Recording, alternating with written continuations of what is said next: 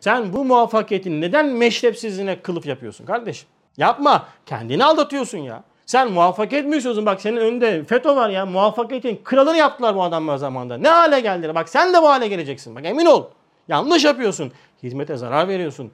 Hizmete zarar verdiğin gibi bu elinde kitaplar varken bana da zarar veriyorsun sen.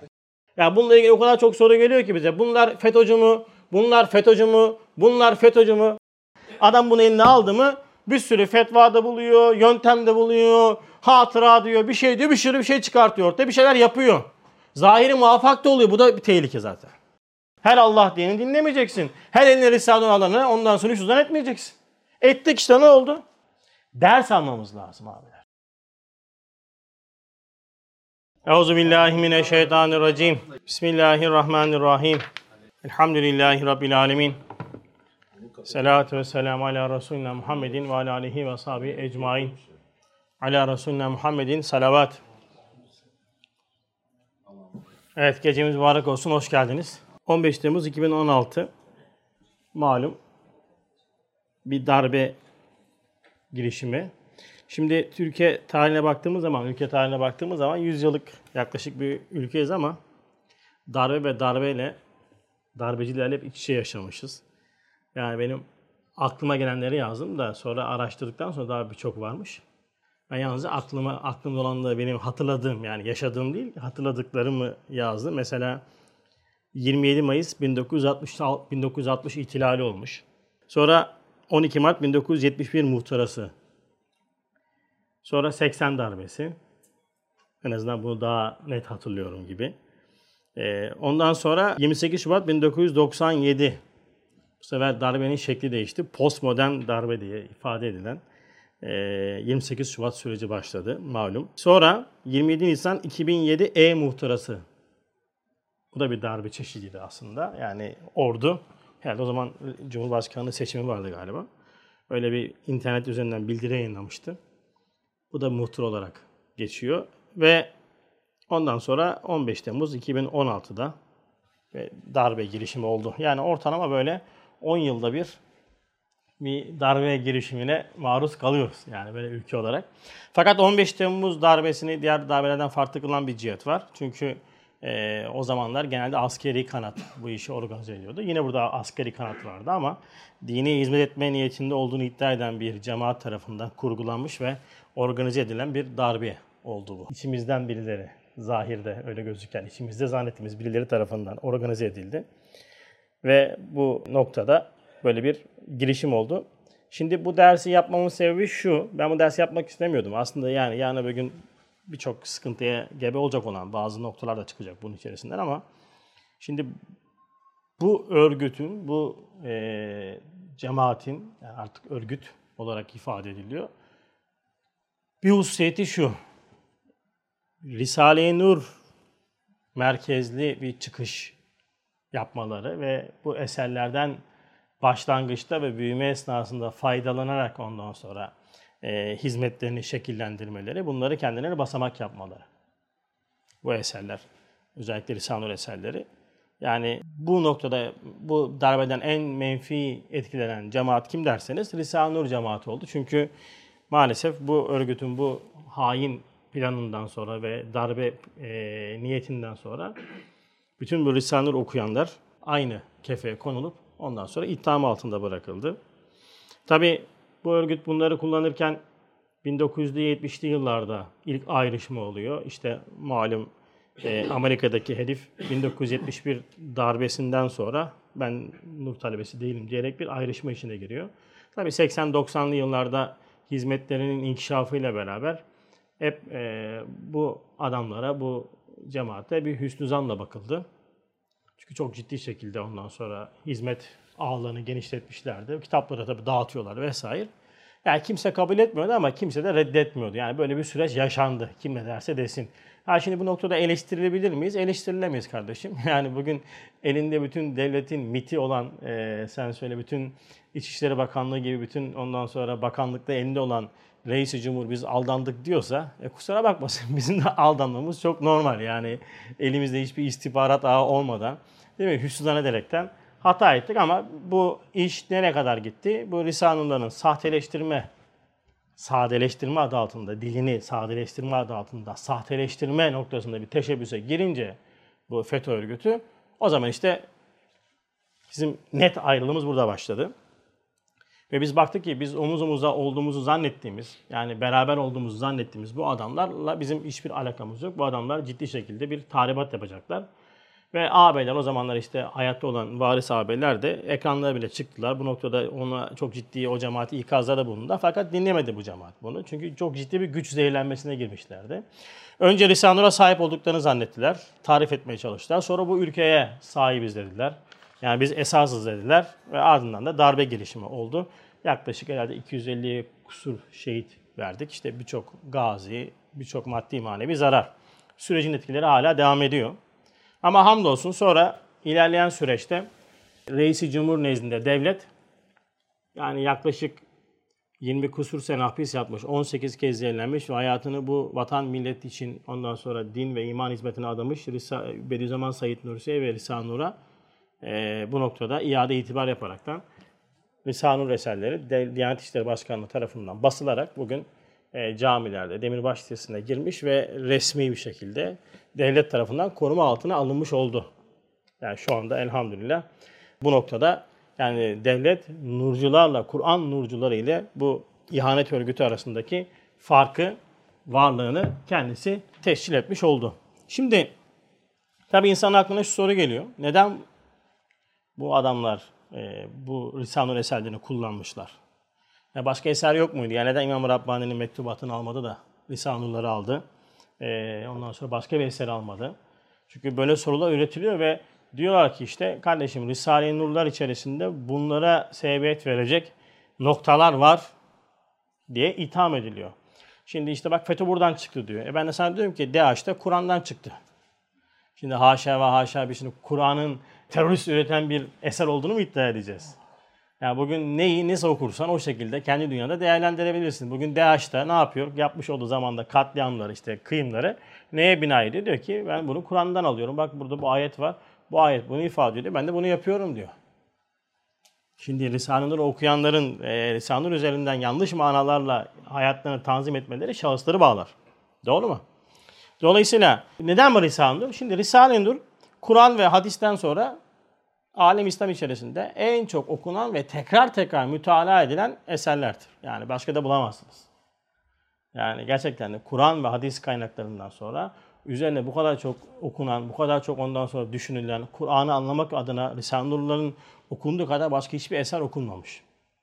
Okunmuyor. Yani dolayısıyla siz ve eğer bir İslam hizmeti başlatacaksanız ve bunu eğer bu topraklarda yapacaksanız ve bu topraklar ki mayasında alem İslam'a çok ciddi bir hizmet etmiş bir şeyi var, yönü var. Yani 500 yıllık bir bayraktarlık yönü var.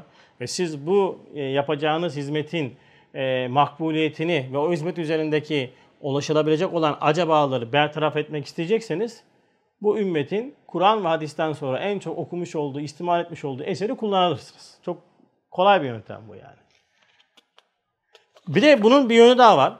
Yani Risale-i kendine ait bir hususiyeti var. O da konferans risalesinde şöyle ifade ediyor ki Kur'an'ın en büyük mucizelerinden birisi de gençlik ve tazeliğini muhafaza etmesidir.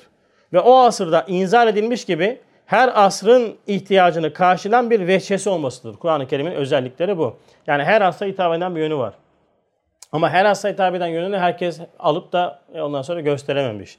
İşte bu asırda meydana getirilen bir tefsirde Kur'an-ı Hakim'in asrımıza bakan veçhini keşfedilip avamdan en havasa kadar yani en basit halk tabakasından en yüksek alimlere kadar e, her tabakanın istifade edebileceği bir üslupla izah ve ispat edilmiş olması. Risale böyle metodu sergiliyor.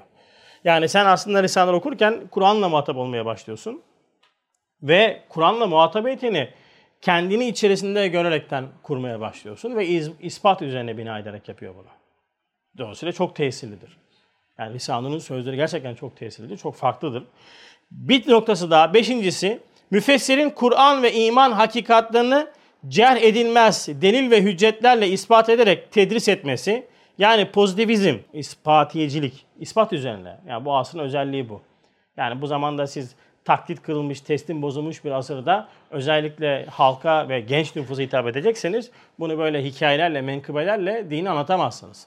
Özel bir yöntem lazım. Özellikle bu asırda ne hakim? İspat hakim. İspat hakim olduğu için de bu asırdaki en önemli yöntem Lisanı tarafından Kur'an'ı bir metotla bize sergilenmiş ve ispat üzerine, ispata dayalı bir şekilde bize ders veriyor hakikatları. Ve ders verdiği Kur'an'ı hakikatların hem aklı, hem kalbi, hem ruhu ve vicdanı tenvir ve tatmin ve nefsi musahar etmesi. Yalnızca aklı ihya etmiyor, inşa etmiyor, nurlandırmıyor. Kalbi de inşa ediyor, nurlandırıyor. Mesela siz bir insanın kalbini beslediğiniz zaman, mesela tarikat yöntemi e, kalp ayağıyla gider ve zikirlerle kalbin uyanışı sağlanır. Mesela sen kalp ayağını ayağına yüklendiğin zaman, aklı geri bıraktığın zaman bu sefer böyle ne derler rot balansın bozulmaya başlar. Nasıl bozulmaya başlar? Tabii önde iyi bir rehberin varsa, bir mürşidin varsa zaten bir sıkıntı olmaz ama e, işte rüyalar görmeye başlarsın. Bazı mana kapıları açılmaya başlar. Bu sefer hop ulan ben de olduğum gibilerinden böyle modlara girmeye başlarsın. Bazı dini hakikatları hayalet üzerinden, menkıbe üzerinden veyahut da ondan sonra e, mistik bir anlayışla yorumlamaya başlarsın. Bu çok büyük zarardır. Yalnızca aklı beslediğiniz zaman da mesela akli olursun, kalp ayağın boş kaldığında mesela çok iyi konuşursun, çok iyi anlarsın, çok iyi anlatırsın.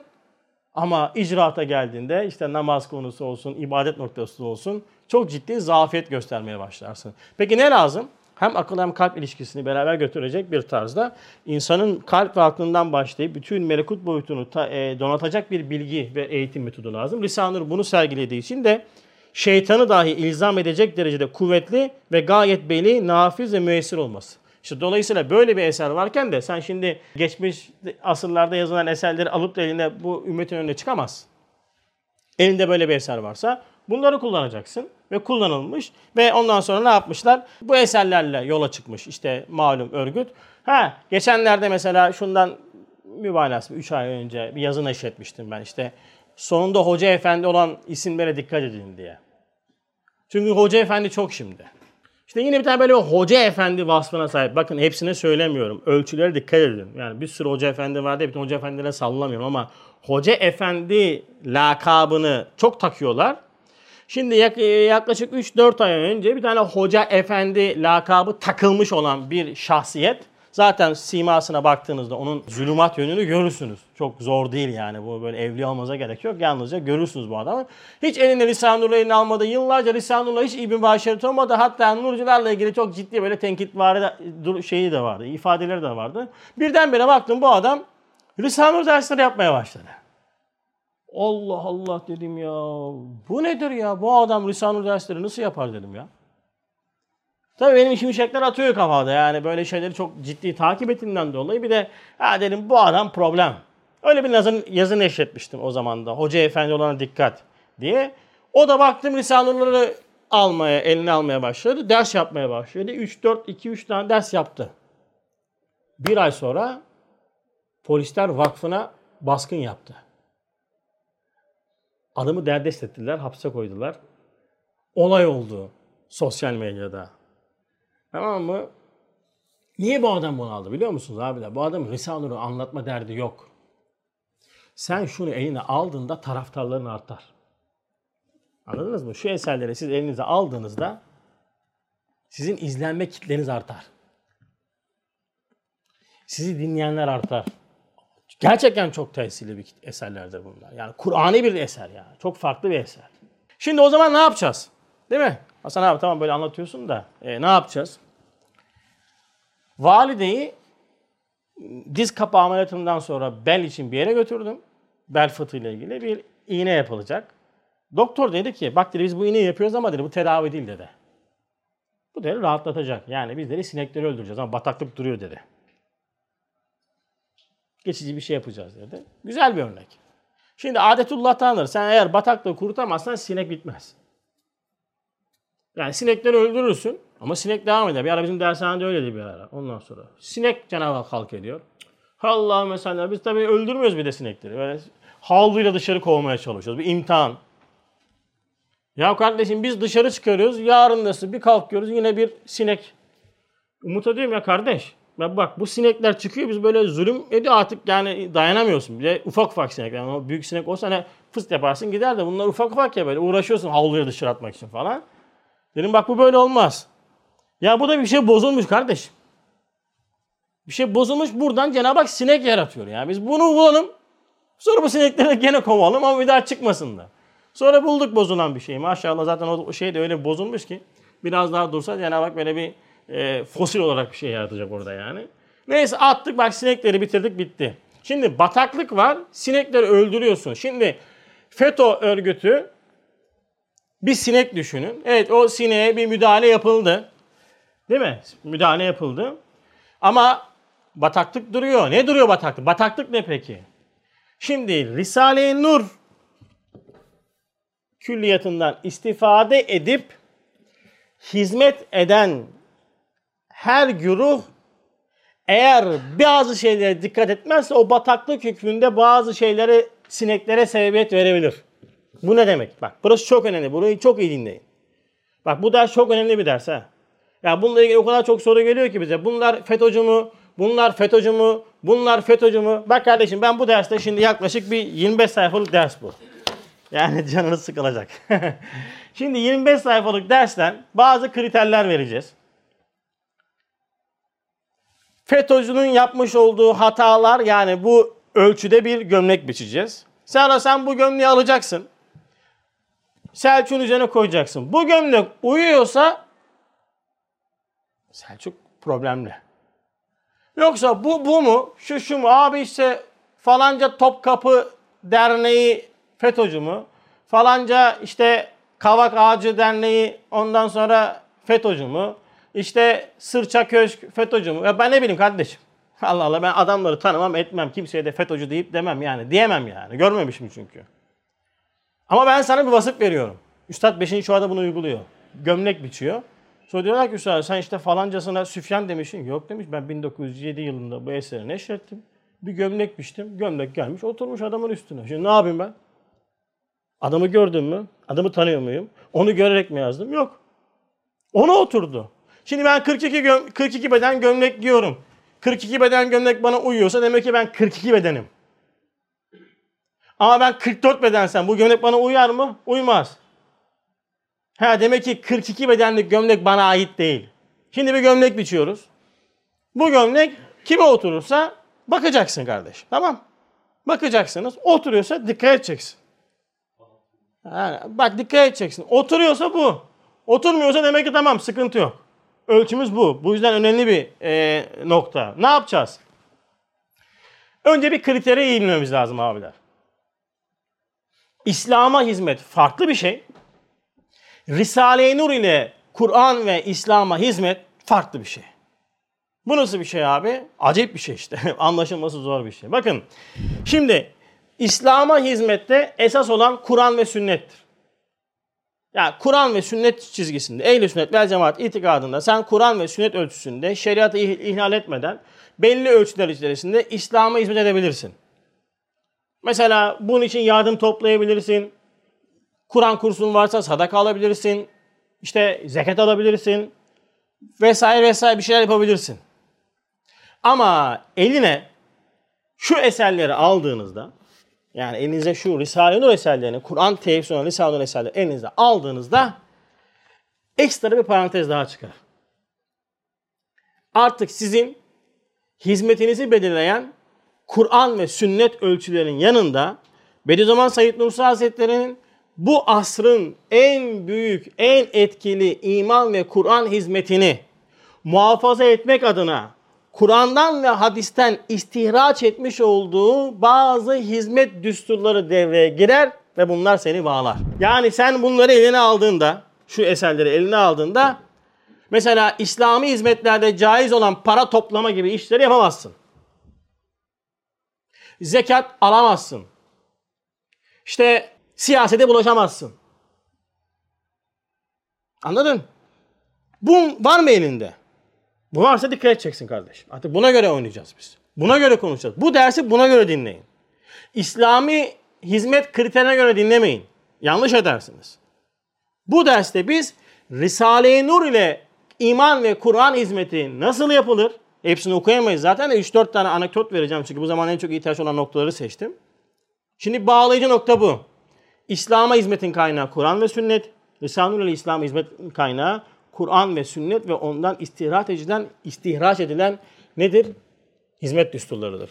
Yani bizim hizmetimizde bakın şu üç tane kitap.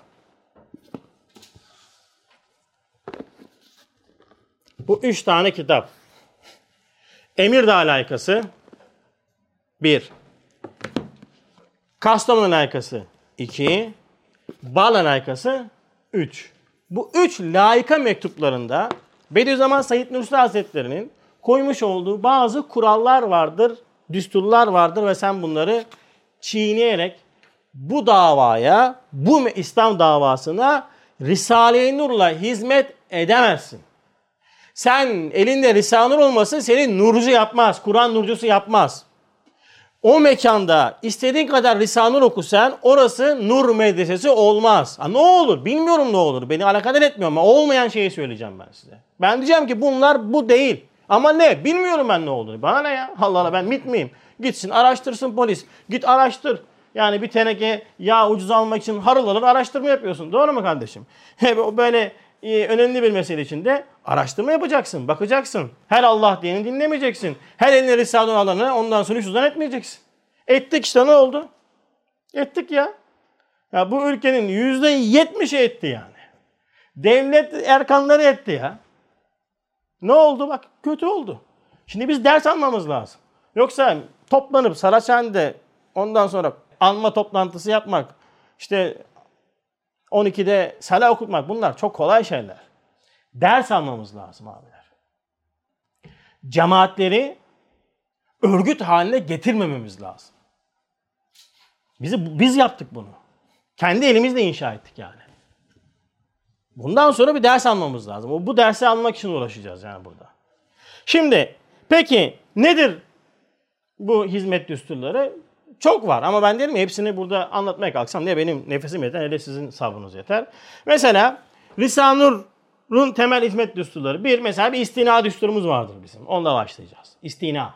Acayip bir düstur yani. İki mesela siyasetten azami içtinap etmek. Nur talebelerinin en büyük vasfı. Siyasetten içtinap etmek. Ve hükümetin içine karışmamak. Üç, müsbet hareket. Evet özellikle bu zamanda müsbet hareket.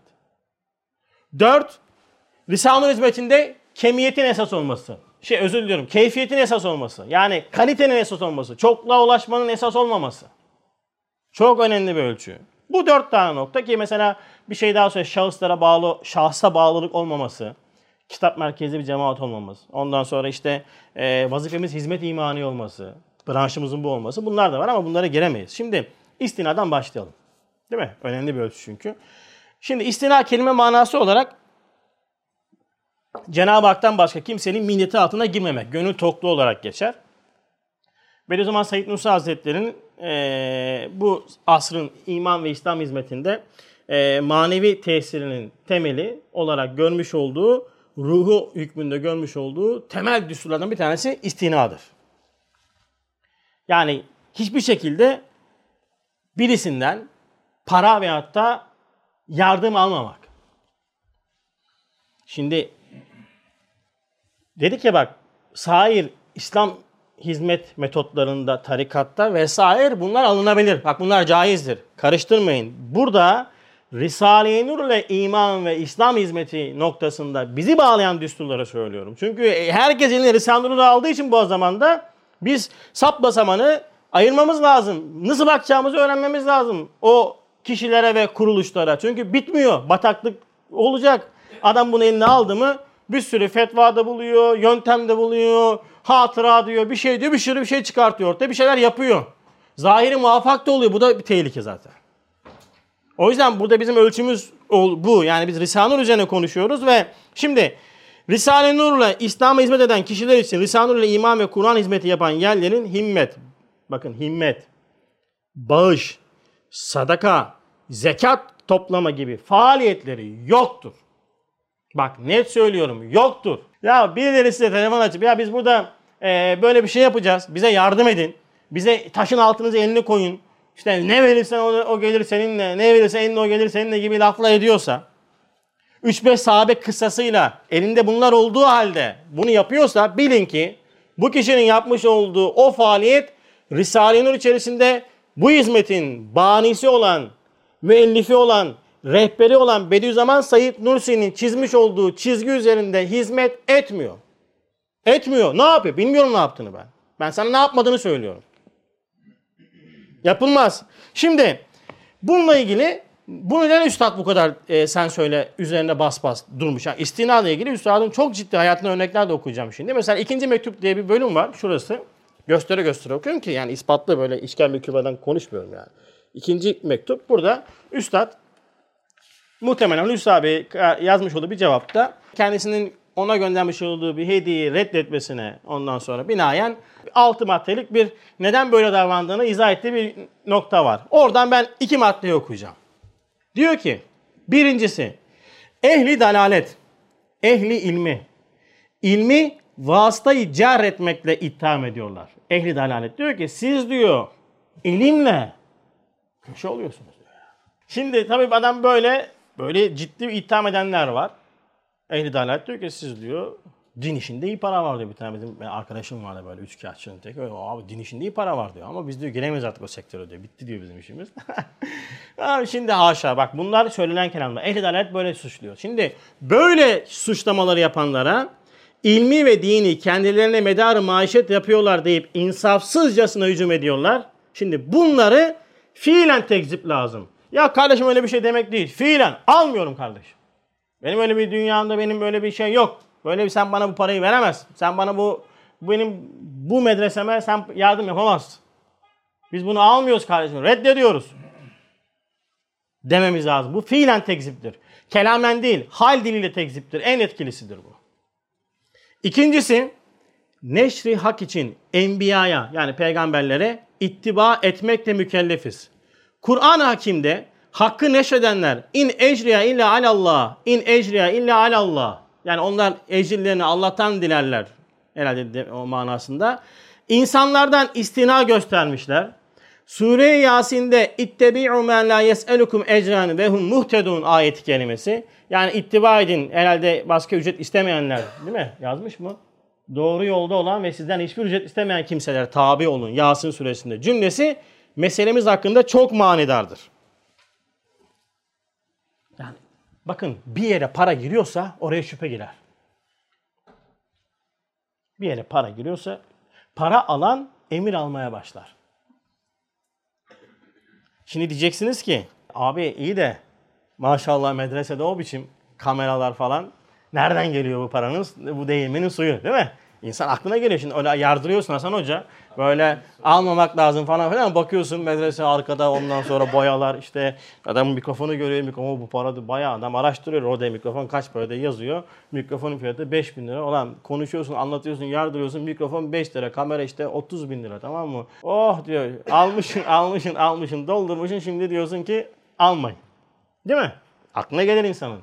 Ama şimdi üstadın önce hayatından birkaç örnek verelim. İstinayı nasıl uygulamış Bediüzzaman Said Nursi? Bak diyor ki eski Said'in çocukluk zamanından beri hem kendisi hem babası fakir oldukları halde başkalarının sadaka ve hediyelerini almadığının ve alamadığının, şiddetli muhtaç olduğu halde hediyeleri mukabilsiz kabul etmediğinin ve Kürdistan adeti yani o zaman Osmanlı bölgesinde o doğu tarafında Kürdistan diyor. Şimdi Kürdistan deyince hemen PKK mısın sen falan filan diyorlardı. Yani o zaman eyalet olarak yani geçtiği için Kürdistan bölgesi olarak geçer.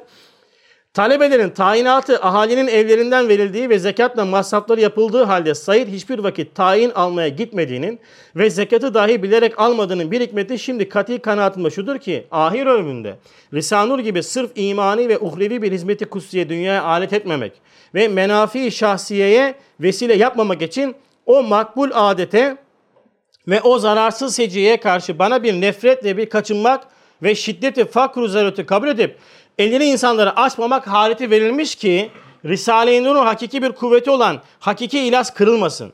Ve bunda bir işareti manevisi ediyorum ki gelecek zamanda maişet derdiyle ehli ilmin mağlubiyeti bu ihtiyaçtan gelecektir. Ve özellikle Süfyan zamanında o yeni rejimin başlangıç olduğu dönemlerde ehli ilim parayla satın alınmış. Tamam mı? Şimdi Peki ya bu üstadın şahsi hayatı bu istinası. Biz kendi şahsımıza almıyoruz ki bak. Biz bir medrese açtık abi. Medrese açtık. Diyorlar medresenin ihtiyaçları var. Dolayısıyla biz şahsımızı alamayız ama medresemizi alabiliriz. Adamlar uzman ya. Yani nereden ne çıkarız diye uğraşıyor böyle. Nasıl buluruz? Bak ne dedi? Neşri hak için enbiyaya ittiba etmekle mükellefiz dedi. Mükellefim demedi.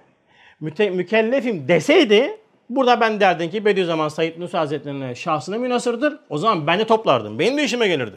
O vallahi var emin olun ki Fatih'te şu ana kadar bir en az bir dört katlı 100 metrekareden yerim olurdu yani.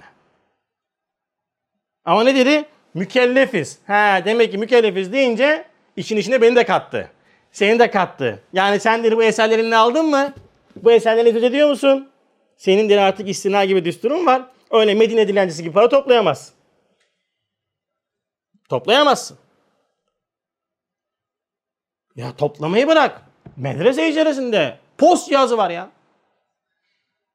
Ya abicim ben neresini düzelteyim ya? bir zaman Said Nursi diyor ki banka kapılarına yaklaşmayınız. Adam almış post cihazını işte dershaneye koymuş. E, online çekiyor. Çek abi diyor. Yapılan yerler var. Şimdi aklınız alıyor mu ya? Bunlar o Nurcu. Bilmiyorum ben. Değil yani. Nurcu olan bunu yapmaz. Ama neler bilmiyorum. Hep bile bile bunu bahsedeceğim. Bilmiyorum ne olduklarını ama ne olmadıklarını biliyorum. Ne olmadıklarını biliyorum. Şimdi diyeceksiniz ki ya abicim biz bu eserleri işte bak insanlara ulaştıracağız. Yani bu eserleri biz kullanıyoruz ama bak böyle bir istina noktasında şöyle bir hatıra duymuştuk biz abiden. Bak kardeşim enteresan olan bir şey bak gene mesleğin dışına çıkıyorsun. Sen Cenab-ı Hakk'ı bile ispatlı ve delilli şekilde okumuş olduğun eserler üzerinde gidiyorsun. İmanını diyorsun ki ben delillerle inşa ediyorum. Sonra diyorsun ki bir hatırada böyleymiş falanca abi böyle yapmış diyerekten düsturu deliyorsun. Neyle? Hatırayla. Bana göstersen sahih de- delilini. Bak ben sana gösteriyorum bak bir tane daha okuyacağım sana. Üstadın Emirdağ alakası say- e, bir sayfa 272'de geçen bir şeyi, bir kelamı diyor ki bilirsiniz ki kendim sadaka ve yardımları kabul etmediğim gibi kendim öyle yardımlara da vesile olamadığımdan bak öyle yardımlara vesile olamadığımdan ne demek bu? Sen benim eserlerimle benim koymuş olduğum kuralları çiğneyemezsin kardeşim. Benim eserlerimle hizmet edeceksen benim koymuş olduğum benim derken Kur'an ve sünnetten istiraç edip bu asrın en büyük manevi Kur'an ve iman hizmetinde şüphe iras edecek, şüphe bulaştıracak yöntemlere başvuramazsın. Yapamazsın bunu. Yaptın mı tokadını yersin. Bak yediler, 40 sene sonra yediler tokadını. Yersin. Bazen tokadın şiddeti gerilmekten geçer. Şöyle bir durursun böyle bir yapıştırdı mı daha yerine kalkamaz adam. Osmanlı tokadı derler değil mi? Tokat yememen yemeyeceğin anlamına gelmez. Yapamazsın. Bak bir de söyledi. Peki şimdi bir örnek daha benim. Gayri münteşir mektuplar. Yani burada bulamazsınız. Bu mektuplar kadar bir mektup daha var. Gayri münteşir eserler. Bende var o. Ciddi ciddi ben onu buldum. Bir abi bana Allah razı olsun hediye etti. Demek ki vakti saati gelince kullanacakmışız. Ondan sonra bak diyor ki üstad bir tane talebesi diyor ki o zaman tekstil makinesi de çoğaltılıyor bu eserler. Diyor ki ben 5000 nüsna kadar tekstil edeceğim. Bu noktada bir maddi yardımda bulunmak istiyorum diyor. Bak diyor ki Kahraman Nazif'in 5000 nüsna kadar tekstil fikrine şimdilik iştirak etmediğimin 3 sebebi var diyor. Ben bir tanesini okuyacağım. Diyor ki Lisanur meşrebi ishar hacet etmemek, ehli dünyanın cemaatlerindeki o suyu istimal edilen ianeler, para toplamak gibi başkalarının mali yardımlarını istememek ve dünya menfaati için mukaddesatı alet edenlerin nazarlarında ihlas zararına ver dememek. Ver dememek. Mesaj çekiyor, adam gönderiyor, dükkan harca bağlamış, koymuş kutuyu. Risanur'la hizmet eden yerler için söylüyorum. Bak tekrar altını çiziyorum. Seni her yerde sadaka kutusu, kutusu görüyorsunuz. Hafızlar için koyuyorlar bilmem ne. Onların hizmetlerinde bu caizdir. Risale-i Nur ile iman ve İslam hizmeti yapanların sadaka kutusu olmaz. Koyuyorlarsa dükkanına bil ki senin yapmış olduğun yardım Risale-i Nur ile yapılan iman ve Kur'an hizmetine gitmiyor. Onlar Bediüzzaman Said Nursi Hazretleri'nin çizmiş olduğu bu yoldan nasibi olmayanlar. Nedirler bilmiyoruz ama ne olmadıklarını biliyorum bak.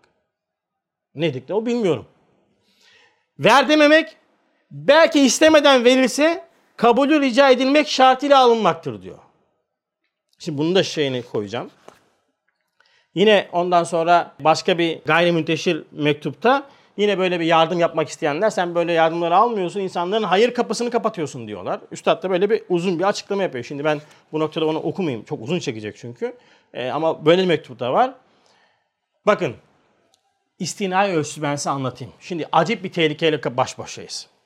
Şimdi biz bu medresede Cenab-ı Hak hamdolsun 18-19 seneden beri Cenab-ı Hak beni istidam ediyor. Değil mi? Bu da benim eski arkadaşlarım da var. Recep gibi mesela işte Halil gibi ondan sonra. E, İsmail abi gibi, Mehmet Ali abi gibi. Gerçekten de eski dava arkadaşlarım. Onun daha e- evvelleri de var. İstina hariçten para toplamaya karşı yapılır. Risale-i Nur dersini okumayan, derslere iştirak etmeyen, Risale-i Nur kitaplarını okumayan, öncelikle budur. Okumayan adamdan para alamazsın. Risale-i Nur derslerine iştirak edecek, bu davaya girecek, burada vakit geçirecek, ondan sonra o adamdan sen para alabilirsin. E kardeşim hoş buranın suyu da cennet ırmakları bağlı değil herhalde. Ha? Bu da para geliyor. Yani doğalgazı var, elektriği var, bak binası var. Cenab-ı Hak birilerini istihdam ediyor. Birilerine Cenab-ı Hak para veriyor. O davasını parayla para, para yardım yaparaktan davasına destek veriyor ama okumak şartıyla bak. Okumak şartıyla. Derslere iştirak etmek şartıyla. Bakın kitap okumayan insandan para alan bir nurcu, nur abisi, nur talebesi, nur ablası kim olursa olsun üstadına ihanet eder. Bakın üstadına ihanet eder. Altını çizerek söylüyorum. Ben bunu hep söylüyorum etrafındaki insanlara da. Kardeşim okumuyorsan bana para verme. Ben senin paranı alamam. Zaten yeterince günahlar. Bir de üstadın karşısında Medine dilencisi olarak çıkmak istemem. Ama okuyorsa da hasbelkader derslere de iştirak ediyorsa, dava şuuru varsa e ben tabii gideceğim İsmail abi diyeceğim bana para lazım para ver. E burası değil mi yani boşa dönmüyor. İstina yanlış anlaşılıyor. Şimdi istina bazı nur talebelerinde cimrilik olarak çıkıyor piyasaya. Onu da söyleyeyim. Yıllardan beri medreseye gelir, oturur, kalkar. Tamam mı? Kitabını okur. Ya abim ya bu medreseye medresenin bir gideri var ya. Hasan abi al şu 100 lirayı. Medreseye bir çay al, çorba al. Bir elektrik faturasını al. Hadi para veriyorsun Hasan abi cebe atar falan diye şüphe ediyorsan al faturayı. Faturayı öde. Biz istina, karşı tarafta istina cimrilik olmuş. Ulan zaten senin kendi kafanın basması lazım. Ama vermek çok zor. O yüzden bizim elhamdülillah bak emin olun ki çok günahımız belki çıkar ama bu noktada teneffüs vakti olaraktan Allah'a hamdolsun Rabbim kimseye muhtaç etmedi bizi yani. E, dava arkadaşlarımızla burayı maddi manevi götürüyoruz. Hatta biz almıyorum bile yani. Ben bakın eli titriyor adam verirken. Ben hesaplıyor vermiyor. Vermiyor adam ya. E görüyorum vermediğini. Cimri. Gidip de istemiyorum bile.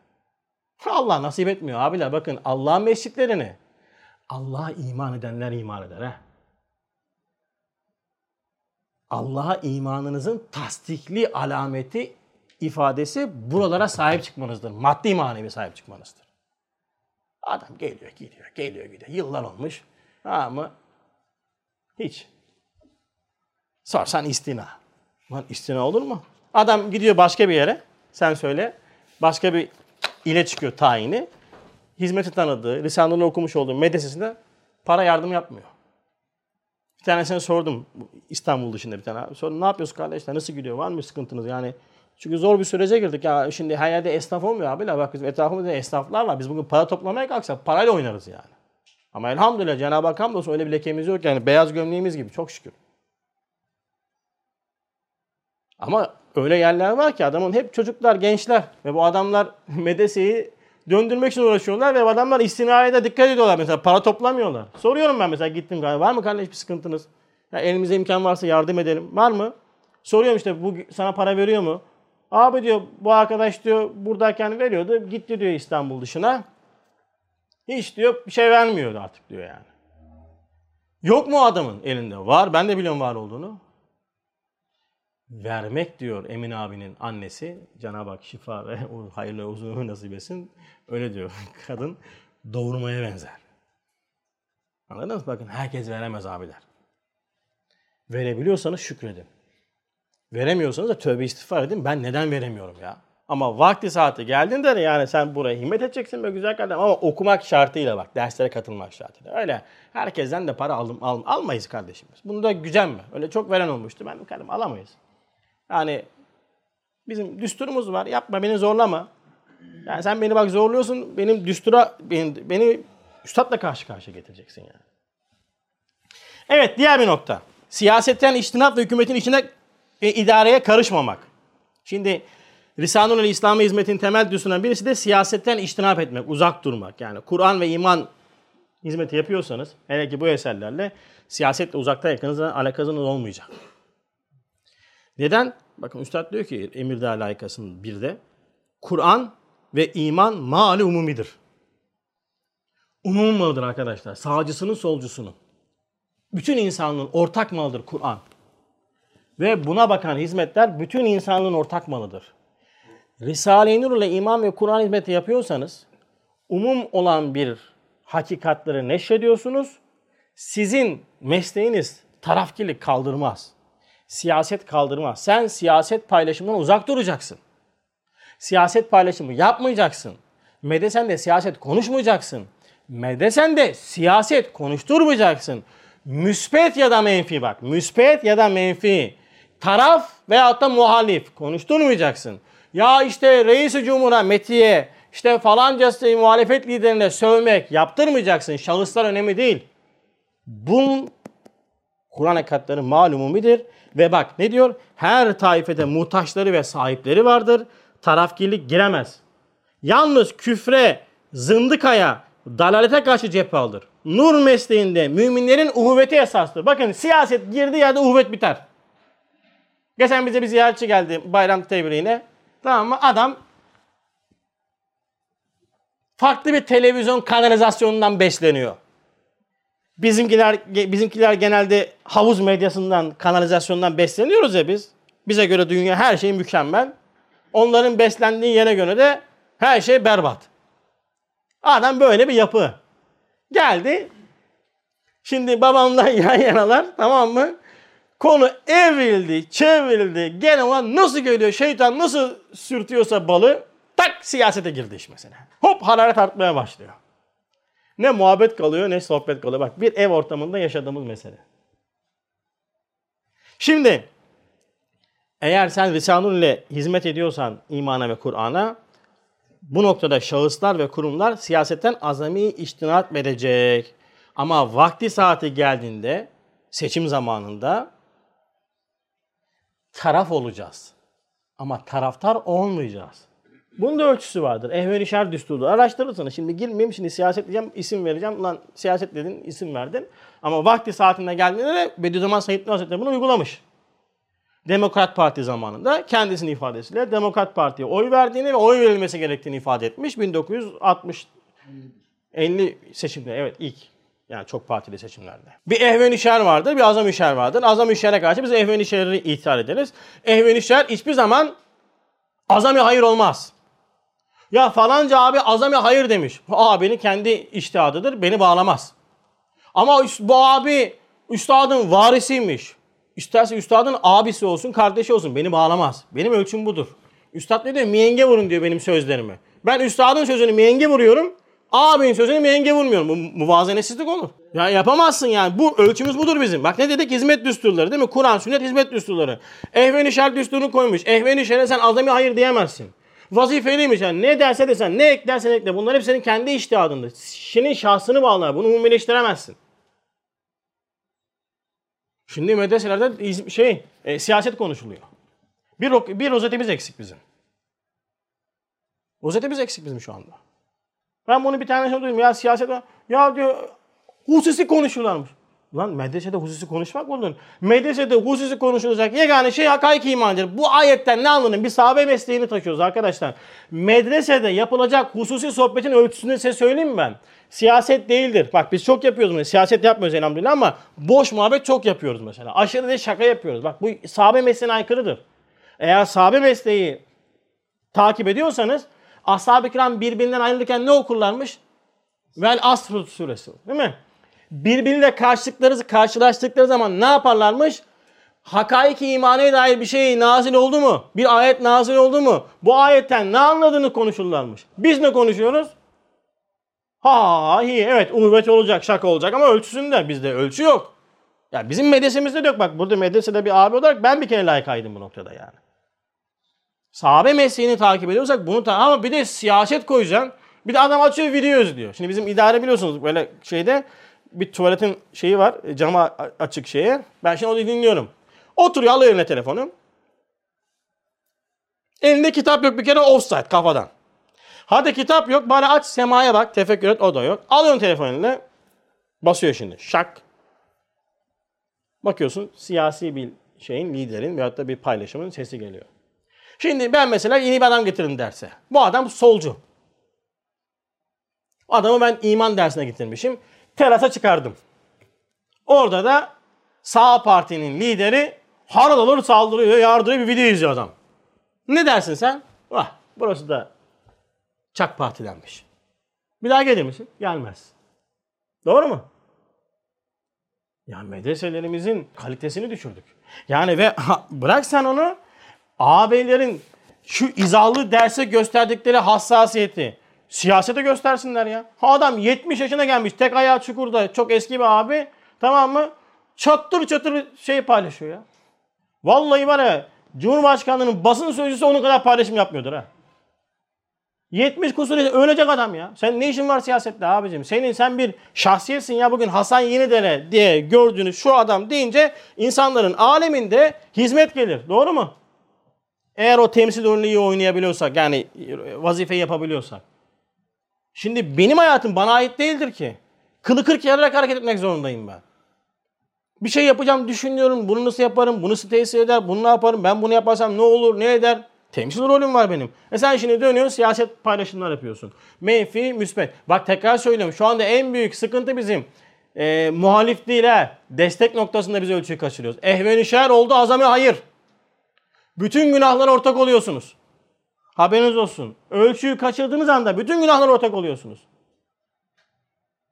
Ne kadar günah işleniyorsa sen taraf olmadığından taraftar olduğun için bütün misli sana yazılıyor. Durman gereken yere dursana. Seçim zamanı 5 dakika zınk kapattın zarfı. Attın. Diyeceksin ya Rab ben Bediüzzaman Said Nursi Hazretleri'nin bana çizmiş olduğu ehven şer düsturuna göre Kur'an ve iman hizmetini merkeze alarak azam-ı şerre karşı ehven-i şerri seçerek oyumu attım.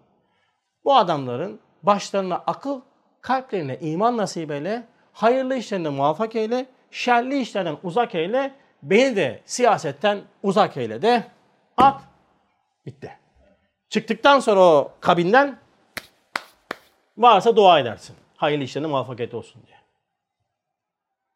Ölçümüz bu bizim. Risale-i şakitlerin mümkün olduğu kadar siyasete idare işine ve hükümetin icraatına karışmamak bir düstur esasileridir. Çünkü halisane hizmeti Kur'aniye onlara her şeye bedel kafi geliyor. Hem şimdi hükmeden öyle kuvvetli cereyanlar içerisinde iç, siyasete girenlerden hiçbir kimse istiklaliyetini ve ihlasını muhafaza edemez. Herhalde bir cereyan onun hareketini kendi hesabını alacak, dünyevi maksadını alet edecek, o hizmetin kutsiyetini bozacak. Şu anda FETÖ'nün düşmüş olduğu durum bu. Belki halisane başladılar. Sonra ne oldu? Siyaset cereyana kapıldılar. Bir kanat bunları aldı. Kendi lehinde kullanmaya başladı. Ve halisane hizmet oldu paramparça. Başlangıçta belki iyi niyetlerle çıkılan hizmet sonra oldu paramparça. Hem maddi mübarezede şu asrın bir düsturu olan eşeddi zulüm ve eşeddi istibdat ile birinin hatasıyla onun masum çok taraftarlarını ezmek lazım gelecek. Yoksa mağlup düşecek. Hem dünya için dinini bırakan ve alet edenlerin nazarlarında Kur'an'ın hiçbir şeye alet olmayan kutsi hakikatları bir propagandayı siyasete alet olmuş tevehüm edilecek. Hem milletin her tabakası muvafıkı muhalifi, memuru ve amisinin o hakikatlarda hisseleri var ve onlara muhtaçtırlar. Ne büyük hakka giriyor siyasetle uğraşarak ya. Hizmet hizmet eşyasına söylüyorum bunu. Risale-ül Şakitleri tam bir tarafane kalmak için siyaseti ve maddi mübarezeyi tam bırakmak ve hiç karışmamak lazım gelmiş diyor. Ölçü bu. Yani peki hükümetin işine ne diyeceğiz? Hükümetin işine karışmayacağız. Zira hikmeti hükümeti bilmiyoruz. Adam, bak Üstad diyor ki şimdi burada. Ee, kim uğraşacak kardeşim siyasetle? Siyaset, harici siyaset memurları, erkan-ı harpler, kumandanlara ve bir derece vazifesi bulunanlara ait bir meseledir. Tamam. Sen kumandan mısın? Yok. Harici bir vazifen var mı? Yok. Dahili vazifen var mı? Yok. Siyasetle iştigalin var mı? Yok. Evde hanımına söz geçiremiyorsun babam sen ya. Çocuğuna söz geçiremiyorsun ya. Evini idare edemiyorsun. Maddi olarak evin derdin maaşetini idare edemiyorsun. Kalkmışın Türkiye'yi idare edeceğim, ülkeyi idare, dünyayı idare edeceğim, yapacağım. Ya, ne yapıyorsun sen ya? Bak şimdi diyor ki basit fikirli, idare ruhiye ve diniyesine ve şahsiyesine ve beytiyesine ve kariyetine ait lüzumlu vazifesini geri bırakıp siyasetle uğraşmak insanların e, ne diyor akıllarını geveze, kalplerini katılaştırır. O bapta şey söylüyor yani. Basit fikirlisin sen ya. Senin neyi biliyorsun hükümetin kanadında neler dönüyor, ne cerenler dönüyor. Abiler biz arkayı görmüyoruz ya. Bizim işi dua etmekten başka. Yani o kadar ince hesaplar, o kadar büyük, geniş vadede hesaplar yapılıyor ki. O kadar böyle icraatlar var ki. Bir bakıyorsun daha dün düşman olan ülkeyle bugün kanki oluyorsun. Falanca ülkeyle biz bundan sonra böyleyiz. Bakıyorsun yarın hop adam diyor. Vay işte adam böyle yaptı diyor bak. Şimdi de ne yaptı gördün mü? Ulan bu siyaset. Adam ülke yönetiyor mübarek ev yönetmiyor ki. İşine geldiği zaman yeri gelecek düşman olacak, yeri gelecek dost olacak. Siyaset bunu gerektirir. Senin vazifen nedir?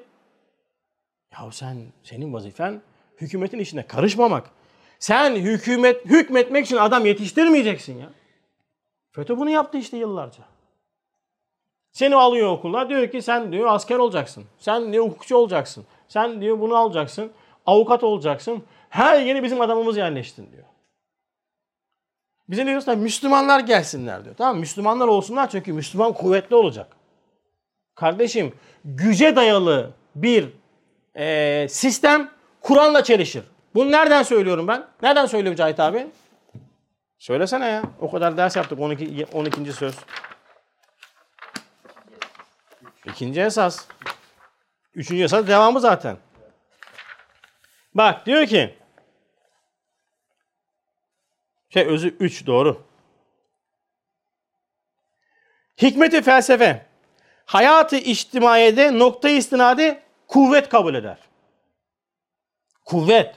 Yani biz diyor ki bak Müslüman olacağız, adam yetiştireceğiz diyor, güçlü olacağız diyor, her yerde diyor bizim adamlarımız olacak. Sen ne yapıyorsun ya? Bak ne dedi? Nokta istinat kuvvet olacak. Hedefi menfaat olacak. Düstur hayatı cidal olacak. Cemaatlerin rabıtası unsuriyet menfi milliyet tutacak. Peki Kur'an şakirdi nokta istinadı diyor. Kuvvete bedel hakkı kabul eder. Kuvvetli olan değil diyor, haklı olan geçecek. Abi nasıl olur bizim adamlarımız? Kardeş senin adamların haklı zaten geçecek sen merak etme. Sen hak üzere yaşayan insan yetiştirmek için uğraş. Niye kuvvet üzerine adam yetiştirmek için uğraşıyorsun? Öyle değil mi bak? Birebir çelişki. Kur'an'a hizmet ederken Kur'an'ı metotları kullanmamak. Ne oldu? Kuvvet aldın, kuvvet aldın. Sonra o kuvveti ne yaptın? Haksızlık için kullandın. Güce dayalı bozuk bir sistem kurdular. Ya o yüzden Risale-i Nur talebesi İslam'a hizmet noktasında menfi şekilde siyasetle ve hükümetin içine karışmakla meşgul olmaz. Yani bir yerde siz hükümetin işlerine karışan bir ortamdaysanız birileri lehte veya aleyhte bir şeyler söyleyip duruyorsa bilin ki o kişinin yapmış olduğu hizmet Lisanur hizmeti, Lisanur'la İslam ve imana hizmet değildir. Ne olduklarını bilmiyoruz ama ne olmadığını biliyoruz. Bunlar Kur'an nurcuları değiller. Tamam? Var ya en çok komik ne gidiyor biliyor musun? Ahir zaman, acayip bir zaman ya. Soruları çaldılar. Adamları yerleştirdiler. Tamam mı? Nice insanların hakkına girdiler. Bulundukları birçok makamdaki insanlar bu yolla o makamlara geldi. Masum ve hakkı olan birçok insanların hakkını yiyerek oraya geldiler.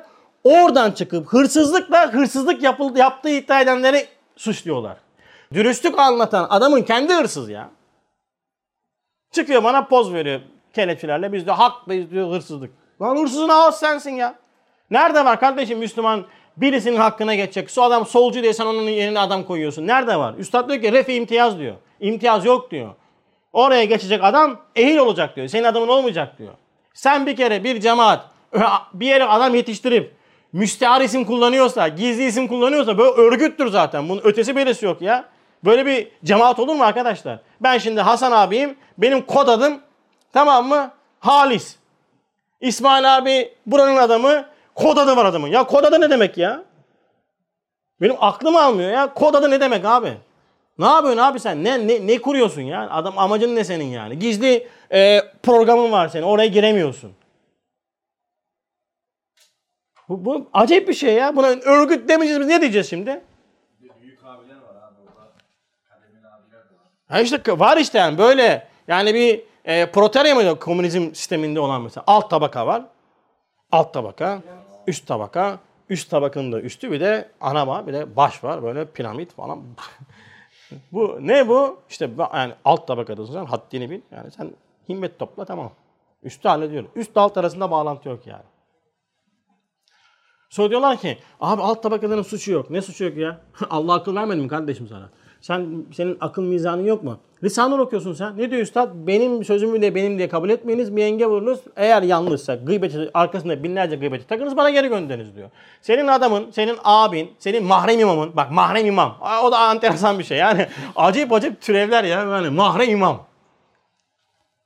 Yani zaten imamlık vasfı acayip bir vasıf da onu indirdiler cami imamlığına. Bir de o odan aldılar mahrem imam yaptılar. Yani o da ayrı bir şey.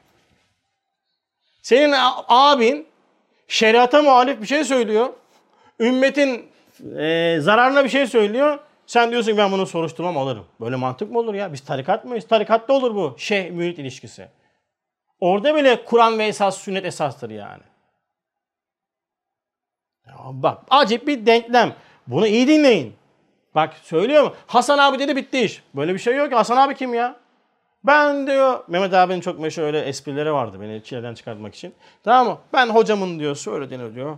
Ben tabi olurum diyor. Geç onu bir kere. Laf. İşine gelmedi mi tabi olmaz da işte yani beni kızdıracak ya hoşuna gidiyor ben kızınca.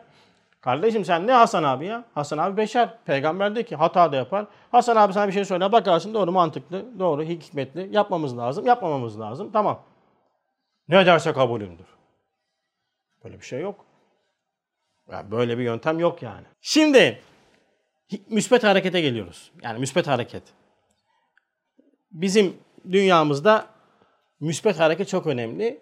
Hükümete bakış açımız da bunun üzerine bina ediliyor. Ama önce siyasilere bakış açımızı düzelteceğiz. Bak diyor ki siyasetçi ekserce tam müttaki dindar olamaz. Tam ve hakiki dindar müttaki olanlar siyasetçi olmazlar. Zamanında ben bunu der demiştim. Beni, de suçladılar arkadaşlar. Lan bu adam FETÖ'cü mü dediler bana. Kardeş ben FETÖ'cü değilim. Bak bu üstadın söyle. Sen tapıyorsun. Ben diyorum ki bu adam siyasetçi. Sen diyorsun ki bu adam var ya acayip mübarek adam. Ben de mübarek değil kardeşim. Yani Allah yardımcısı olsun. Bulunduğu konuma göre gerçekten gayretli olabilir. iyi bir Müslüman olabilir ama senin zannettiğin gibi Evliya Azam falan değil yani bu adam. Değil yani. Bak sarı ifade. Ne dedi bir daha oku. Siyasetçi ekserce tam müttaki dinler olamaz. Tam ve hakiki dindar, müttaki olanlar siyasetçi olmazlar. Neden? Adam dinsiz olur demiyor ama bak dikkat edin. Hakiki dindardan bahsediyor. Yani maksadı asli siyasetini yapanlarda din ikinci derecede kalır, tebai hükmüne geçer. Yani sen taviz vermek zorundasın. Yalan konuşmak zorundasın abi. Allah Allah. Daha ötesi yok. Müslüman yalan olur mu? Yalan konuşmak zorundasın sen. Siyaset varsa yalan konuşacaksın sen. Konuşuyorsun. Bazen dini şeyleri ikinci plana atıyorsun. Yapılmadı mı? Kadınlara verilen haklar vesaireler bunlar yanlış değil mi? Biz ne dedik? Hakiki tam manasıyla bu adam siyasetçi bu adamın tavizi çok olur kardeşim. Peki ne yapacağız? Bak diyor ki üstad çok iyiler var ki iyilik zannıyla fenalık yapıyorlar. Bak şimdi iyilik zannıyla fenalık yapmak ne demek? Altın gibi bir düstur ha bu. İyilik zannıyla fenalık yapmak. Her şey bunu kullan. Bazen biz çocuklarımıza iyilik zannıyla kötülük yapmıyor muyuz? Her şeylerini yaparak, her şeylerini önden kaldırarak kabiliyetini o öldürmüyor muyuz? Ama iyilik yapıyoruz, aslında kötülük yapıyoruz. Doğru mu? Gayesiz, davasız çocuk yetiştiriyoruz. Ama iyilik yapıyoruz. Hizmet sahamız içerisinde. Abi insanlara ulaşıyoruz. Bak insanlar namaza başlıyorlar falan kardeşim. Bak şunu da yapalım. Bak iyilik yapıyoruz abi. Sen iyilik yapıyorsun ama zarar vereceksin kardeşim. Problem burada. İyilik zanla kötülük yapacaksın. Peki bak sual diyor ki nasıl iyilikten fenalık gelir ya? Ya iyilikten nasıl fenalık gelir? Cevap. Muhali talep etmek kendine fenalık etmektir. Olmayacak bir şeyi birisinden bekleyerek o kişiye kötülük yapıyorsun. Yapamayacağın bir şeyi kendinden bekleyerek kendine kötülük yapıyorsun. Siyasetçiden müttaki dindar bir Müslüman bekleyerek sen siyasetçiye de kendine de kötülük yapıyorsun kardeşim. Dine de kötülük yapıyorsun kardeşim. Peki ölçümüz ne olacak? Bak diyor ki hemen veriyor bak bizim hükümeti değerlendirme ölçümüz burada gizli. Biz nur talebeleri hükümeti bu şekilde değerlendiriyoruz. Senin fikrine göre değil, senin cemaatinin görüşüne göre değil. Senin cemaatin bu adamı ne görür, ne biter, deccal mı der, süfyan mı der, ne derse desin kardeşim. Benim ölçüm sen değilsin. Senin ölçülerin zaten bozuk olduğu için bu haldesin sen. Benim ölçüm Risale-i üzerinden Kur'an ve sünnetten istiraç edilen bu eserlerden verilmiş ölçülerdir. Ben şimdi hükümeti koyuyorum kantara. Zerratı diyor günahkarlardan mürekkep bir hükümet. Bak ne dedi? Nurani. Azam şer, şey azami hayır bir hükümet demedi. Bak dedi ki zerratı günahkarlardan mürekkep bir hükümet tamamıyla masum olamaz. Demek ne yapacağız peki? Noktayı nazar hükümetin hasenatı seyyiatına tereccüdür. Hasenatı seyyiatına baskın gelecek. Yoksa seyyiyesiz hükümet muhale adidir. Yani günahsız hükümet bekleyemezsin kardeşim. Bak şimdi bunu bekliyorlar. İstiyor ki Halife-i Ruhi Zemin gibi, Hazreti Ömer gibi idare olunsun. E sen sahabe gibi yaşıyor musun? Çala çala çala çala vergiden kaçır, oradan kaçır. Hayatımızda 80 sene gedik var. Diyoruz ki Hazreti Ömer gibi birisi gelsin. Sen Hazreti Ömer gibi birisi gelmesi için sahabe gibi, sahabe gibi hayat yaşaman lazım senin. Nasıl hak ederseniz öyle yönetilirsiniz.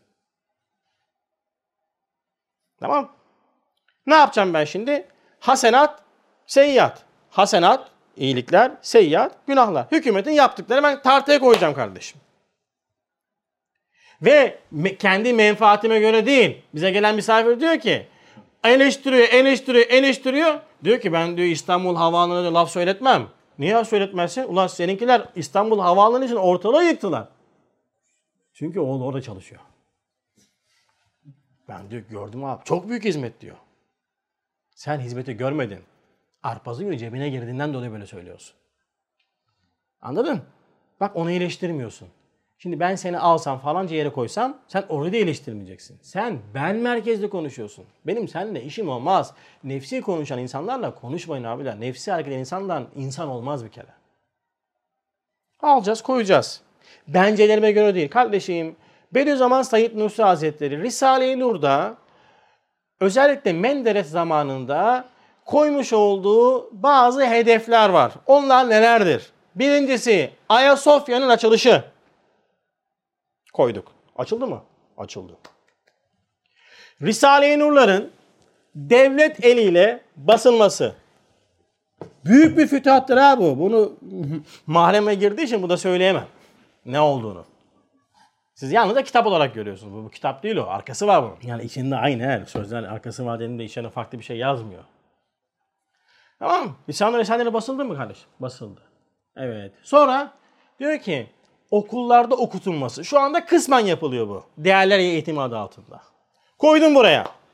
Ben bugün kızlarım tesettürüyle ha gerçi tesettürün gayet tesettür ayrı mesele de orada büyük bir zafiyet var ama okullardaki eğitim hakkını aldı mı?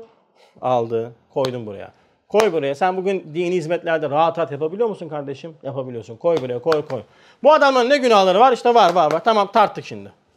Burası ağır geldi mi? Hayır hasenat. Makbuldür. Kapatacaksın çeneni.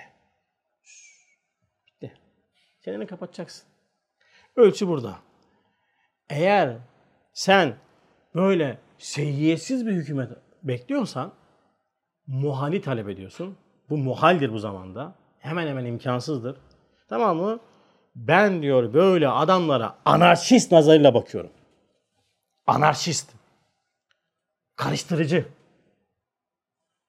Zira bak şimdi onlardan birisi Allah etmesin bin sene yaşayacak olsa adeta mümkün hükümetin hangi suretini görse ağzında kuş tutsan tamam yolları asfaltları altın yapsa hülya ile yine razı olmayacak. Ne diyecek ki? Bu adamlar kötü ya. Adam bir tane söyle dedi şeydi bizim enişteye demiş. Yan komşusu. Biz demiş burada çamura batsak boğazımıza kadar biz falancaya yine veririz yani. Alakası yok hizmetle falan. Anladın? Kafa yapısı bu yani. O yüzden bizim işimiz nedir? Ölçümüz bu. Ehven işer diyeceğiz. Ve bazı bir çare yanlışların hatalarına hücum etmeyeceğiz. Ya herkes saldırıyor kardeşim sen neredesin ya? Düşmanların oklarını takip etsene nereye gidiyor bu oklar? Bazen durmamız gereken yere durmamız lazım. Taraf olmamız lazım. Taraftar değil ama. Ama taraf olacağım ben. Ayasofya açılıyor. Efendi deliriyor. Ne gerek var diyor Ayasofya'nın açılmasına. Ne güzel müzeydi. Ulan sen benim ecdadımın bana emanet etmiş olduğu feth, fethin sembolünü müze haline getiriyorsun bana sormadan.